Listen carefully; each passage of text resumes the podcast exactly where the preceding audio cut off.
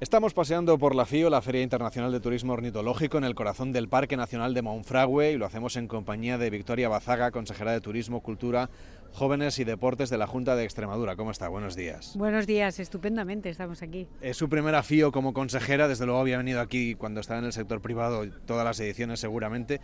¿Qué novedades aporta esta edición y un poco cómo se ve desde la perspectiva de la responsabilidad pública a partir de ahora? Pues es más fácil la primera parte de la pregunta. Las novedades son muchas porque hemos puesto el objetivo, sobre todo, mira, en que el empresariado, todo lo que genera un parque nacional como este y una feria de ornitología, pues se vea beneficiado de la profesionalidad, de darle nuevos retos, de darle posibilidad de hacer negocio entre ellos, de que el valor económico y social al territorio le deje y le dé importancia. Y después la parte de cómo se ve desde aquí, pues mira, con el orgullo de haber estado en la otra parte y saber un poco qué queríamos cuando era empresaria y cuando estábamos ahí, y con la posibilidad de poder hacer cosas y hacer cambios ahora que, que soy consejera. Pues estamos a puntito de entrar en la feria, si le parece vamos paseando, caminando rodeados de naturaleza como estamos. Usted se ha propuesto que Extremadura lidere el turismo rural en España y por eso ese nuevo emblema de Extremadura extraordinaria Imagino que lo dicen porque, claro, aquí en esta tierra hay de todo, hay patrimonio, hay naturaleza, hay buena gastronomía, hay agua y también hay muchas fiestas, mucha cultura, mucho folclore. Así es, mira, queremos liderar el turismo de interior, evidentemente, y ser esa alternativa a la playa y a las grandes ciudades para ese fin de semana, esa escapada corta, que puede ser muy interesante. Y es extraordinaria porque tú lo verás, aquí casi todo lo que tenemos, al final esa frase de qué extraordinario es Victoria, no me lo puedo imaginar que era así, no tal, ¿sabes? Pues de ahí que sea extraordinaria, por la fuerza y, y lo importante que son los recursos, tanto naturales como patrimoniales, históricos que tenemos en esta región. Ahora ya sí que estamos accediendo al interior de esta Feria Internacional de Ornitología, donde viene gente de todo el mundo que viene a conocer Extremadura, también el resto de España. En el fondo es un punto de encuentro de las diferentes comunidades, pero ¿qué elementos diferenciales aporta Extremadura a esa parte de turismo de naturaleza que parece que se ha puesto tan de moda, sobre todo después de la pandemia? Pues mira, además de los tangibles que ya veis, de ese paisaje soberbio, esta, esta región, al haber sido un poco olvidada históricamente, nos ha permitido conservarnos muy bien.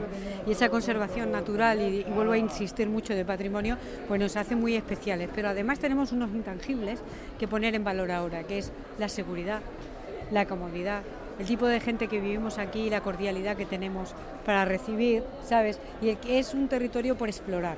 Y hoy día podemos hacer una Extremadura divertida y acabar yendo a festivales de música importantísimos o a, o a ver un teatro en el Teatro Romano de Mérida, ¿sabes? Como podemos también navegar o hacer cualquier deporte acuático en los 15.000 kilómetros de agua embalsada, de agua dulce que tenemos. ¿no? Entonces todo eso nos va haciendo, nos va sumando y nos va diferenciando. ¿A qué vienen aquí en Fitur? Pues, perdón, en FIO. Pues aquí vienen incluso a exponer, porque fíjate, nos hemos quedado sin stand. Hemos llegado a un número de stand que ya no podemos seguir porque todo el mundo quiere venir a esta feria. Es la feria más importante del sur de Europa en lo que ornitología se, se refiere. Y quieren venir todos, de todos los países, de, toda, de, la, de, la, nación vienen todos, de España vienen todos, pero es que tenemos aproximadamente 18 países representados aquí hoy. Claro, son turistas o viajeros, mejor dicho, los que vienen a buscar esa idea de observar las aves. Un tipo de actividad que aquí en España también parece que empieza a despuntar, aunque no se conoce tanto, ¿verdad? Se conoce mucho menos. La realidad es que nosotros hemos aprendido mucho de los extranjeros, en concreto Países Bajos, Alemania, que es muy también de pájaros, como decimos aquí, de pajareros, ¿sabes? Francia, que viene mucho, nuestra vecina Portugal, Grecia, ¿sabes? Mozambique, en fin, tenemos de todo. ¿Por qué? Pues, pues nosotros quizás por tenerlo, ya sabes, pues es, a lo mejor no le prestas tanta atención, ¿no?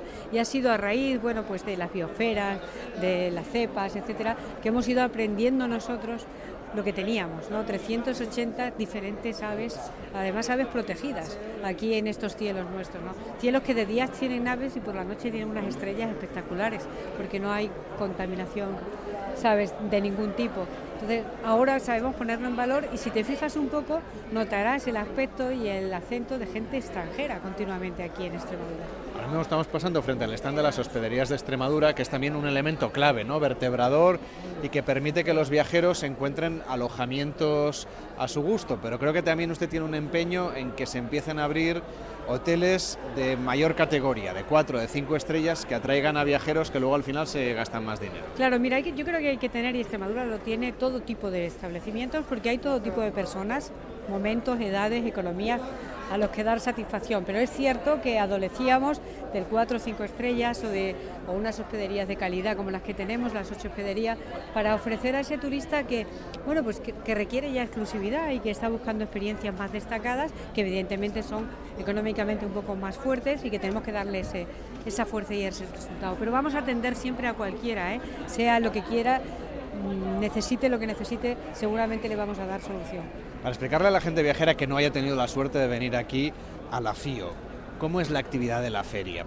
¿Qué, elementos de interés tiene además de todas las conferencias, encuentros culturales, encuentros de naturaleza y actividades que más o menos sí venimos contando? La parte que se puede visitar aquí en esta zona de stand. Mira, pues hay una zona interesantísima que es la zona de óptica que le llamamos, que.